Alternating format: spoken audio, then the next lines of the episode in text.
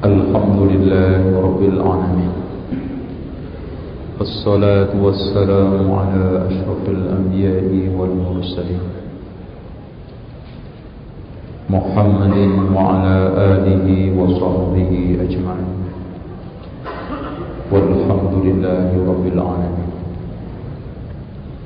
Ikhwas sekalian Kita lanjutkan sisa makalah. Kadang-kadang sebagian muslim aneh Mengajak orasi Melawan musuh-musuh Allah. Dirinya sendiri masih musuhnya Allah. Musuhnya sunnah. Musuhnya Rasulullah. Mari kita ganyang musuh-musuh Allah Termasuk ente. Lucu kan ya ikhwan? Wallah ya ikhwan. Mungkin dia masalah-masalah musuh kekufuran tidak. Dalam masalah bid'ah musuhnya Rasulullah. Dalam masalah maksiat masih musuhnya Allah. Tablek akbar itu bawa kir ke jimat dari kiai supaya untuk selamat. Musuh Allah syirik.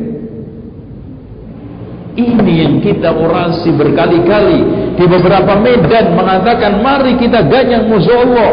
Mari kita ini, ini tetap kita tidak mendapatkan kemenangan. Bahkan huta banjir buih yang ada di lapangan yang tidak ada nilainya. Karena prinsipnya apa? Kita tolong menolong dalam hal yang disepakati dan saling mentolerir dalam masalah-masalah yang kita khilafkan. Harusnya saling menasihati dalam masalah-masalah khilafiyah, bukan tolerir.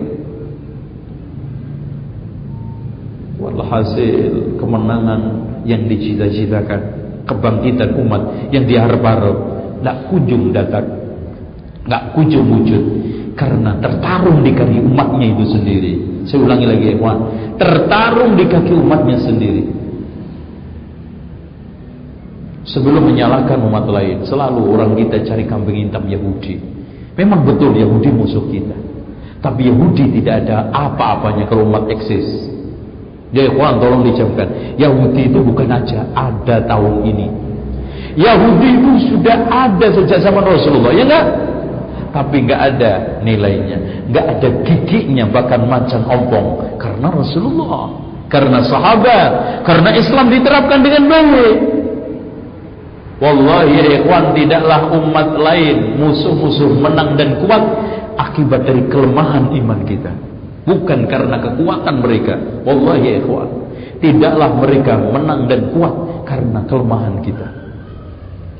Bukan karena kehebatan mereka bukan makanya antum lihat ketika Rasulullah SAW menyebutkan tanda-tanda kiamat min la taqumu sa' la taqumu sa'atu hatta yuqa hatta yuqatil al-muslimun al-yahud fayaqtuluhum al-muslimun Tidaklah tegak hari kiamat sehingga muslim memerangi Yahudi sampai membunuh semuanya. Hatta yaqul asy-syajar wal hajar ya muslim ya Abdullah hadha yahudiyyun wara'i faqtulhu illa al-gharqad fa innahu min syajaril yahud. Sampai bebatuan dan pepohonan mengatakan wahai muslim wahai Abdullah ini Yahudi belakang saya bunuh kecuali pohon gharqad. Tuh lihat Mas, yang dipanggil pohon sama batu siapa? Ya Muslim, ya Abdullah. Abdullah betul, bukan Abdul Butun, bukan Abdul Syaitan, bukan Abdul Syahwat, bukan Abdul apa lagi? Abdul Dunia. Yang dipanggil Abdullah. Hamba Allah yang memenangkan Yahudi, bukan Abdul Riasa, hamba jabatan, hamba harta, hamba dunia, hamba syahwat, hamba syaitan. Oke, kita bisa mendapatkan kemenangan sementara yang kita sembahi sekarang adalah selain Allah. Coba anda tanya, kebanyakan umat Islam dalam sehari banyakkan mana menghadap Allah sama menghadap televisi? Banyakkan mana? Kita nggak usah orang lah kita Sehari menghadap Allah sama menghadap televisi banyakkan mana? Belum lagi yang mereka terjebak ke dalam kesyirikan terselubung. Contoh aja ada orang cari pesugihan ke Gunung Bromo dengan baca Yasin 41 kali. Coba ya. Padahal dalam surat Yasin disebutkan alam ahad alam ahad ilaikum ya bani adam alla ta'budu syaitan innahu lakum aduwwun mubin. Bukankah telah aku ambil perjanjian atasmu wahai anak Adam jangan sembah itu syaitan. Kita sering membaca ta'awud tapi perbuatan kita sering sepakat dengan syaitan. Susah untuk mendapatkan kemenangan. Dengan demikian kita harus kembali kepada Alkitab wa Sunnah. Wa anna hadha sirati mustaqiman fattabi'uhu. Sesungguhnya jalanku ini lurus ikutin. Wa la tattabi'us subula fatafarraqa bikum an sabili. Jangan kau ikutin jalan-jalan. Ditafsir oleh Imam Mujahid maksudnya adalah as-syubahat wal bid'ah syubhat dan bid'ah subul fatafarraqa bikum an sabili makanya yang membuat pecah umat ini adalah bid'ah yang membuat pecah umat ini adalah syahwat dan syubhat yang anehnya melempar tuduhan maling teriak maling mereka memecah dan ngacak-ngacak umat, ngacak-ngacak agama dengan membuat kebedaan kita yang dituduh memecah belah umat dengan menjelaskan sunnah. Aneh kan? Masya Allah, memang teori maling teriak maling itu dikembangkan oleh siapa pun. Ya ikhwan, Islam sepakat dengan kita keluar dari sunnah dan mengikuti jalan-jalan bid'ah, fatafarraq pasti pecah. Berarti yang memecah belah umat ini adalah kebid'ahan dan syubhat. Anehnya ketika kita menjelaskan sunnah, melarang orang-orang untuk berbuat bid'ah dikatakan memecah belah umat. Apa enggak aman setan goda kita begini? Wah, enak nih tinggal kipas-kipas. Karena dia sudah punya murid-murid dan santri-santri untuk menjalankan tugas-tugas rusaknya untuk merusak akidah kita. Kalau memang sudah repot mas, kalau yang sakit dikatakan sehat, yang sehat dikatakan sakit. Susah itu. Apalagi yang sakit tidak merasa sakit. Lebih susah diobati. Maka yang obatin orang paling susah adalah orang sakit tidak merasa sakit. Antum lihat aja orang rukyah, yang sulit kan kalau dia merasa nggak sakit itu. Kita mau rukyah itu juga hitung-hitung, repot mau nyinggung nanti. Itu. Apalagi sekarang agama. Banyak sekarang orang sakit kebodohan. Tapi banyak yang betah. Betah dengan kebodohan. Betah dengan kemaksiatan. Betah dengan dosa-dosa. Bahkan semua dosa dianggap remeh dan kecil. Tidak ada dosa besar sekarang di hadapan umat Islam. Bahkan kalau kita bikin kamus maksiat lengkap di Indonesia kenapa? Awalnya karena jahil jauh dari nilai agama sehingga imannya lemah. Daya tangkis terhadap imun itu nggak ada terhadap maksiat. Imunisasinya lemah. Karena yang bisa mengimun tubuh eh, rohani itu adalah ini apa? Al-ilm syariat. Al-kitab wa sunnah. Makanya seorang itu masih di atas al-kitab wa sunnah insyaallah tidak gampang untuk dihampiri aliran sesat Makanya aliran sesat dan pemikiran-pemikiran nyeleneh itu hanya mampir di tempat-tempat lingkungan yang banyak kebodohan dan orang-orang bodoh dan yang terjerat aliran sesat banyak orang-orang yang jahil, jauh dari agama. Karena orang yang alim punya filter. Filter ada. Ini dzalikum wasaqum bihi la'allakum tattaqun.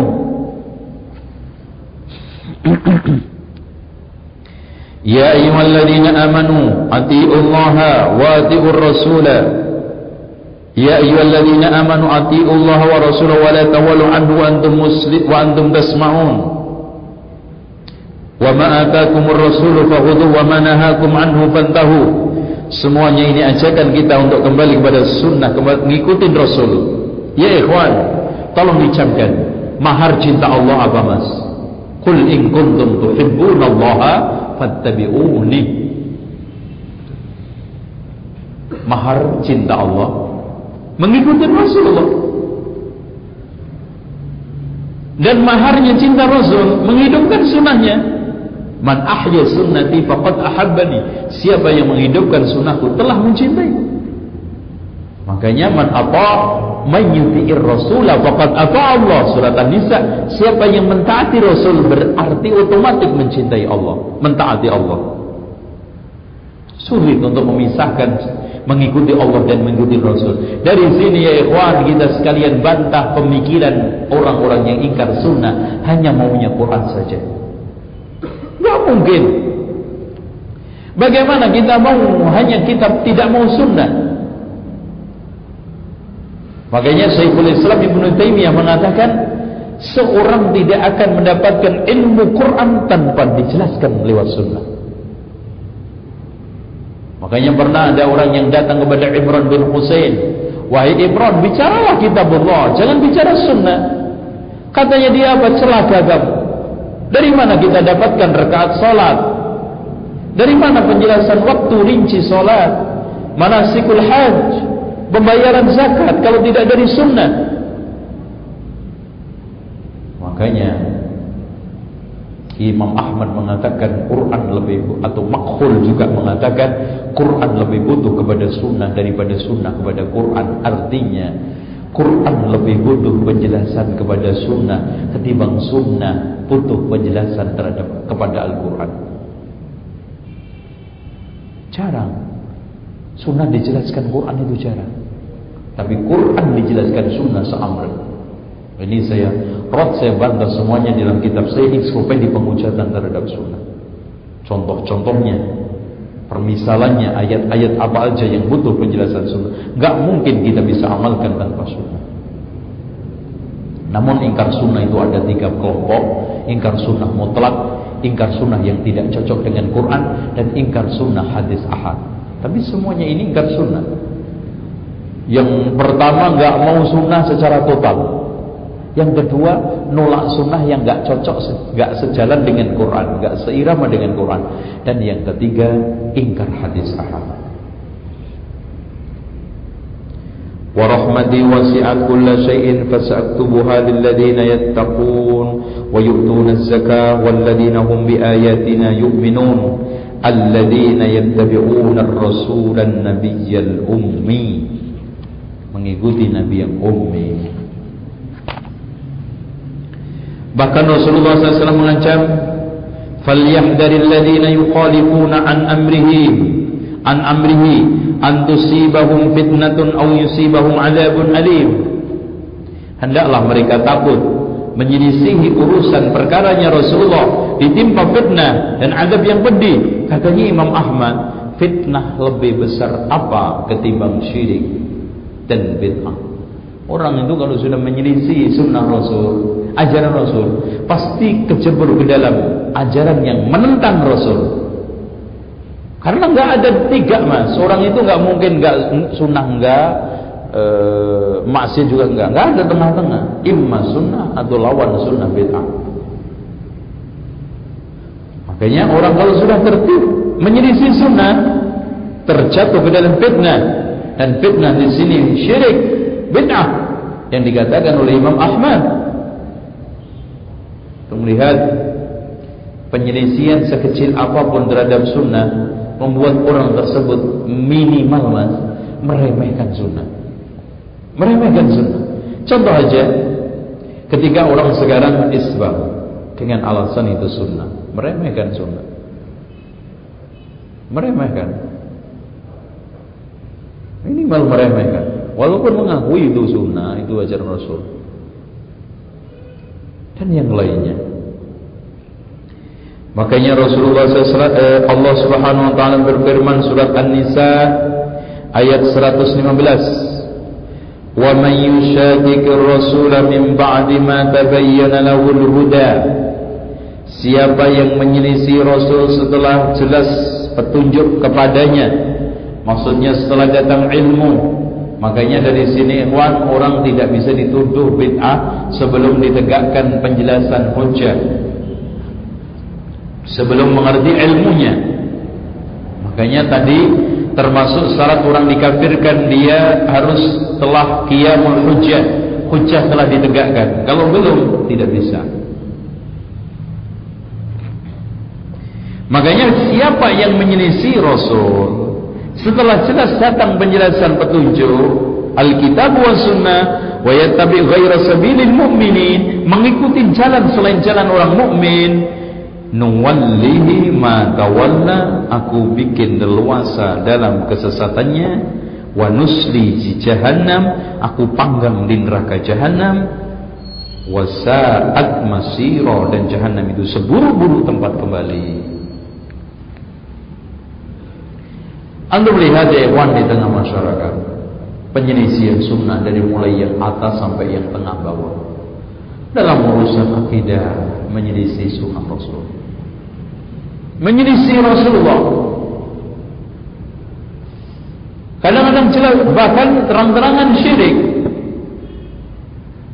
Terang-terangan syirik dari tradisinya dari kebiasaan di masyarakatnya. Bahkan mereka kadang-kadang mengucapkan salam kepada non muslim ini semuanya akibat tidak tahu sunnah sehingga kacau balau tindakannya. Nggak kekontrol nggak diikat oleh syariat. Dengan demikian siapa yang menyelisih sunnah setelah datang petunjuk kepadanya dan mengikuti jalan selain orang mukmin berarti otomatis di sini jalan selain orang mukmin berarti ijma mereka diselisihi menyelisih ijma. Dari sini ya ikhwan kita bisa simpulkan konsekuensi paling jelas orang yang menyelisih sunnah rasul menyelisih ijma kaum muslimin. Karena nggak mungkin orang Islam ijma menyelisih sunnah rasul. Nggak mungkin makanya kalau dikatakan ijma kok menyelisih sunnah rasul berarti ijma'nya batal. Karena tidak ada ijma kecuali sejalan sejajar simetris dengan sunnah Alkitab was sunnah. Dengan demikian Orang kalau sudah tidak mengikuti sunnah Rasul Pasti mengikuti syariatnya hawa nafsu. Itu melihat Surat Al-Qasas ayat 50 فَإِنْ لَمْ يَسْتَجِيبُوا لَكَ فَعْلَمْ أَنَّمَا يَتَّبِعُونَ أَهْوَاءَهُمْ وَمَنْ أَضَلُّ مِمَّنِ اتَّبَعَ هَوَاهُ بِغَيْرِ هُدًى مِنَ اللَّهِ إن الله لا يهدي القوم الظالمين فإن لم يستجيبوا لك. konsekuensinya. Kalau mereka tidak mengabulkan ajakanmu Muhammad fa'lam al-ilm. Kayaknya orang Islam itu harus bicaranya dengan dasar ilmu. Al-ilmu qabla al-qawli wa amal.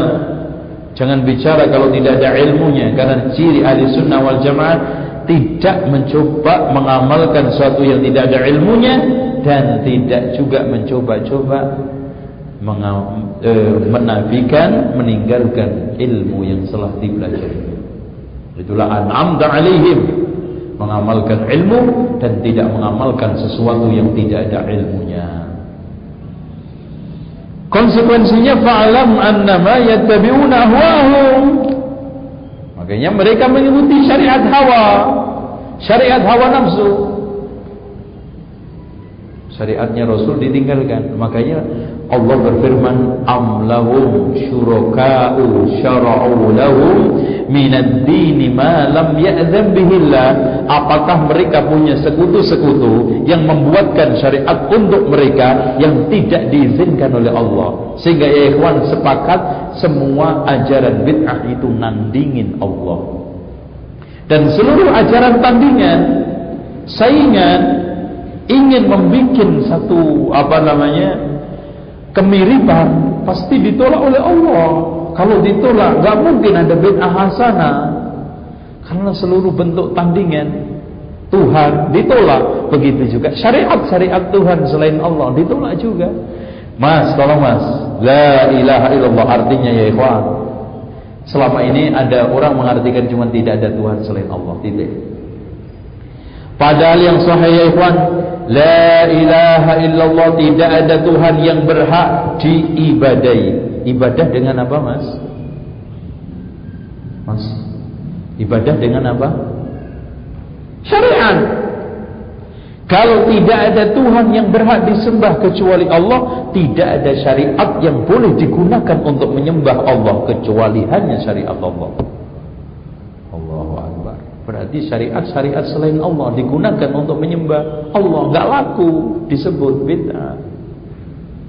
Karena syariat-syariat bid'ah yang diklaim sebagai bentuk ibadah itu hanya syariat palsu yang digunakan untuk menyembah Allah. Gak ridho. Makanya Muhammadur Rasulullah artinya kita tidak boleh beribadah kecuali dengan syariatnya Rasulullah. La ilaha illallah, tidak ada Tuhan yang berhak disembah selain Allah. Muhammadur Rasulullah, kita tidak boleh beribadah kepada Allah kecuali dengan syariatnya Rasulullah. Makanya syaratnya amalkan ikhlas karena memurnikan tauhid la ilaha illallah ittiba karena memurnikan Muhammad Rasulullah. Makanya ya ikhwan orang yang sudah murni la ilaha illallah pasti muncul ikhlas. Yang sudah murni Muhammad Rasulullah akan munculkan ittiba dengan baik. Dengan demikian syariat dikawal dua sayap al-ikhlas wal ittiba ikhlas Sehingga kenapa mas? La ilaha illallah Muhammadur Rasulullah. Dua syahadat dijadikan satu rukun. Alasannya di situ. Karena taat Allah, taat Rasul gak bisa dipisahkan. Yang keduanya Konsekuensi melaksanakan syariat Harus ngikutin Rasulullah.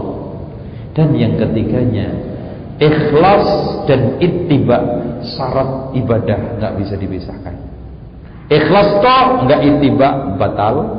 Ittiba toh enggak ikhlas juga batal. Sehingga Fudal bin Iyad ketika menafsiri firman Allah, liyabluwakum ayyukum ahsanu amala ah, aswabuha wa akhlasuha, yang paling benar dan paling ikhlas. Contoh aja, benar tapi enggak ikhlas. Dan itu ikhlas toh tapi enggak benar, buahnya baca salawat nariyah 4444 kali, boros enggak ada dalilnya, mubadzir. Makanya ibadah jangan boros-boros. Ada yang sholawat, sholat rohaib 100 rakaat coba bayangkan. Masing-masing rakaat membaca 10 kali kul wallahu ahad, gempor itu. Tapi sia-sia, mubazir, boros. Makanya Ibnu Mas'ud mengatakan irit ibadah sesuai dengan sunnah lebih baik ketimbang boros kagak ada dalilnya. Boros. Kayaknya banyak orang awam itu boros. Kita nggak ingkari mas, mereka ikhlas istighosa dari mulai pagi sampai duhur kepanasan di lapangan ikhlas, ikhlas. Baca selawat Nabi yang 4444 kali itu dari mulai Isya sampai jam 11 itu baru selesai. Ikhlas, kagak digaji. Bener nggak? Nah, ya bener. Nggak bisa terbang, burung cuma satu sayap. Harus dua ikhlas dan benar. Supaya ikhlas memurnikan ibadah supaya benar ikut Rasul la ilaha illallah menghasilkan ketulusan dalam ibadah Muhammadur Rasulullah kebersihan dalam ittiba siapa yang tulus ibadahnya dan bersih ibadah ittibanya akan membuahkan ibadah yang bagus nah ini maksud ayat maka lawan itu semua hawa nafsu. Waman adallu, siapa yang paling sesat? Mimman dibanding orang ittaba'a hawahu, mengikuti hawa nafsu biwairin huda minallah. Dan rata-rata nafsu nggak punya petunjuk. Sehingga ahli bid'ah dikatakan ahlul ahwa. Tolong diucapkan. Kenapa ahlul bid'ah dikatakan ahlul ahwa? Karena dalam membuat kebid'ahan murni ngikutin hawa nafsu, tidak ngikutin dalil. Hawa nafsu, selera yang saya katakan tadi, agama selera rakyat. Agama selera rakyat, supermi, selera rakyat, selera rakyat. Ya gagak ada selera rakyat, gagak dipakai Nah anaknya ikhwan rata-rata da'i, ustad kebanyakan ngikutin selera rakyat. Khawatir gak diundang lagi. Oh banyak. Sehingga ikhwan anak itu menghayal. Kalau saya ikut-ikutan mendiamkan kebenaran. As-sakitu anil haq syaitanun akhras katanya Abu Ali Ad-Daqqa. Orang yang mendiamkan kebenaran seperti setan bisu. Kapan umat ini beres? Bener. Lah ustadznya takut nggak diundang kalau mengatakan tahlilan bid'ah. Si muridnya takut kehilangan kiainya. Kan muter kagak dapat petunjuk-petunjuk itu. Jadi kiainya khawatir kehilangan jamaahnya, jamaahnya khawatir kehilangan kiainya. Masya Allah, lingkaran setan. Katanya Ustaz, Ustaz, kenapa Ustaz mengatakan tahlilan sunnah? Repot ini jamaahnya belum siap. Nanti kalau lari semua dong, khawatir kehilangan jamaah. Katanya Ustaz, eh katanya jamaah-jamaahnya, eh Ustaz ente udah tobat. Waduh kalau begitu kita nggak punya kiai dong loh. Khawatir kehilangan ustadznya. Oh, mereka bukan nggak tahu kebenaran ya ikhwan. Antum kalau membaca di dalam kitab I'anatul Talibin, kitab favorit yang dikaji di pesantren-pesantren Nahdiyin, disebutkan di sana ngumpul-ngumpul setelah kematian dan bikin makanan adalah haram, haram dan dosa besar. Nah kalau kita rujukkan ke kiainya paling wah memang NU ada dua NU kitab sama NU tradisi. Nah dia milih yang mana? Gak punya sikap kembali lagi khawatir kehilangan jamaah. Insya Allah lah anda nggak akan kehilangan kiainya. Dan nggak perlu gengsi, iya ya repot. Saya dulu mengatakan sunnah kok sekarang bid'ah ini repot. Gak usah repot. Kebenaran itu nggak perlu gengsi. Gengsi kayak Abu Talib kan repot. Abu Talib penyakitnya cuma sedikit, gengsi dan enggan, nggak enak basa-basi sama orang Quraisy. Sehingga ah udah deh, kue mati di atas agama Abdul Muttalib. Apalagi ada sekalian dakwah alam multi level marketing. Perkembangan jamaah di, di tempat itu harus berkembang sekian, harus ada sekian. Targetnya adalah suara bukan hidayah. Wallahi syariat lebih menjadi sarana dan tunggangan kendaraan tol. Karena yang menjadi pertimbangan utama bukan syariat tapi suara. Wah jangan keras-keras deh nanti. Suara. Makanya ya ikhwan dalam hadis Rasulullah yang dikeluarkan oleh Imam At-Tirmidzi dengan sanad yang sahih mandi bani jai'ani ursila ila ghanamin bi aqsad lahuma min hizil mar'i uh, min hizil mar'i ala syaraf fi dinihi tidak ada dua serigala yang kelaparan dilepas dalam satu kambing masih lebih jahat orang yang ambisi kedudukan mengorbankan agamanya Mengapa Rasulullah mengumpamakan serigala? Mas, tolong dicamkan hewan buas yang paling ganas dan sadis di antara hewan-hewan buas adalah serigala. Masya Allah. Antum kalau nggak percaya lihat sekali-kali film Flora Fauna itu loh yang di di apa? Di apa? Film di TV apa mas? Ya di TV ada. Itu antum melihat ketek telanjang nggak haram daripada melihat bintang film telanjang dosa. Lihat film-film hewan enak. Hatta yang dipelototin ketek telanjang nggak dosa. Itu enak. Makanya siaran televisi yang paling aman itu dunia hewan. Nonton ketek, nonton buaya itu paling aman. Antum melihat kalau macan mas singa kejar diterkam lehernya. Tak disobek diletakin mati baru dimakan. Persis kayak kita. Sembelih mati makan. Ya enggaknya tapi serigala mas ketemu pantat disantap ma, ma pantatnya ketemu apa aja dimakan di situ kita ngejar itu cek makan biar kambing begini-gini makan di tempat nggak nunggu mati dan nggak nunggu kena mananya. Yang penting ketangkap. Mau kena pantat, mau kena perut, mau kena kepala, dimakan. Sadis. Bagaimana kalau sekarang dua serigala kelaparan dilepas satu kambing, lebih sadis. Katanya Rasulullah, lebih sadis lagi orang yang ambisi kedudukan mengorbankan agamanya. Allahu Akbar. Itu melihat sekarang ikhwan tingkah pola mereka di dalam mencari suara menghalalkan syariat, mempermainkan agama, simbol agama untuk tujuan sesaat dan dia akan bertanggung jawab di hadapan Allah. Permainan-permainan yang mereka lakukan akan dimintai pertanyaan semua oleh Allah. Wala taqfu ma laysa laka bi'ilm. Inna sam'a wal basra wal fu'ada kullu ulaika kana anhu mas'ula. Adapun dalil-dalil dari hadis Rasulullah di antaranya yang sudah saya sampaikan agar kita tetap berada di atas sunnah. Ya. Saya tidak ulangin. Saya cuma bacakan ucapan-ucapan oh, sahabat dan tabi'in aja.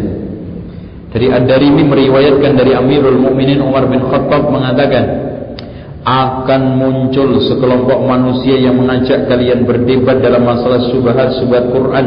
Maka berdebatlah kalian dengan sunnah sebab ahli sunnah lebih paham terhadap kitab Allah jadi kalau an, antum diajak orang berdialog tentang masalah syubhat-syubhat Quran diajaklah debat dengan sunnah. Karena ahli sunnah a'raf lebih paham terhadap kitab Allah dan subhanallah ini sudah muncul. Orang sekarang senangnya mendiskusikan hal-hal yang enggak-enggak yang muhkamat, yang jelas-jelas. Kalau dibahas langsung membuahkan hukum penerapan enggak dibahas. Yang mutasyabihat bahas yang enggak enggak contoh kenapa Allah menggunakan kalimat uh, di dalam Quran uh, umpamanya yarfa'illahu alladhina amanu kenapa enggak enggak meng, meng, menggunakan kalimat lain? Apa manfaatnya? Antum sekarang bahas muhkamat yarfa'illahu alladhina amanu Allah akan mengangkat derajat orang yang mencari ilmu. Udah cari ilmu praktekkan. Enggak. Kenapa? Kenapa Allah ini kenapa Allah memilih Mekah tempat untuk turunnya Quran itu aja yang dibahas enggak ada membuahkan ilmu hanya diskus mulut makanya itu ilmu khawarij sehingga orang mencari ilmu ada tiga orang mencari ilmu untuk Allah ikra bismi rabbikal ladzi khalaq ini ilmunya ahli sunnah. Ada orang yang mencari ilmu cuma di mulut. Ilmu untuk ilmu. Ini ilmunya khawarij. Yang dikatakan oleh Rasulullah, yaqra'una al-Qur'an wa lam yablughu taraqihim. Baca Al-Quran tapi enggak nyampe tenggorokannya. Yang berguna minad dini kama yang sammu minar rumiyah. Keluar dari Islam seperti keluarnya anak panah dari busurnya. Cari ilmu untuk dunia seperti korun. Cari ilmu untuk diamalkan. Iqra bismi rabbikal ladzi khalaq. Itu. Mereka pandai berdiskusi, pandai mengangkat masalah-masalah. Makanya kalau antum lihat di dalam pertemuan-pertemuan mereka, ngomongnya Masya Allah, lihai-lihai, enak-enak.